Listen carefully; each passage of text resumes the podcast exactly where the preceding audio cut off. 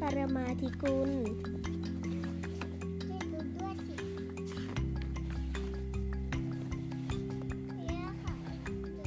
วันนี้หนูอยากฟังเรื่องศีลห้าพระอาจารย์เจ้าขา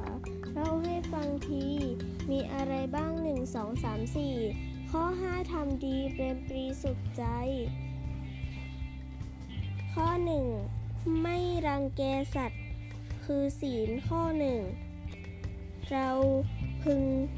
นึกถึงเรื่องถึงเพื่อนร่วมโรคไว้ ไม่รังแกกัน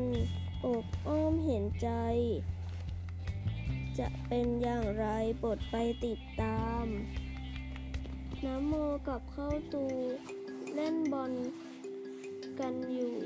อู้หูสนุกมากมาย แต่แล้วก็ชะงักเสียงดังนัก ฟังดูทุรนทุราย ติ้งหน่องหนังสติ๊กโลมาตามติด เต็มกระสุนวุ่นวายลุงบุญมามองเห็นเหตุการณ์ ทั้งสองวิ่งพ่าน หนีกันกระจัดกระจาย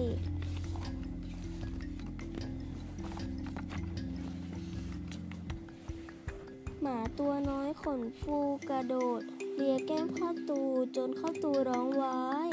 เป็นการแสดงการขอบคุณข้าตูไม่คุ้นนะโมหัวเราะงอหายไม่รู้ว่าหมาใครกันคงหิวกระมังนั่น เลยให้อาหารจนอิ่มสบาย งสองเกิดความคิด ถ่ายรูปป้ายประกาศติด หาเจ้าของที่ทำหาย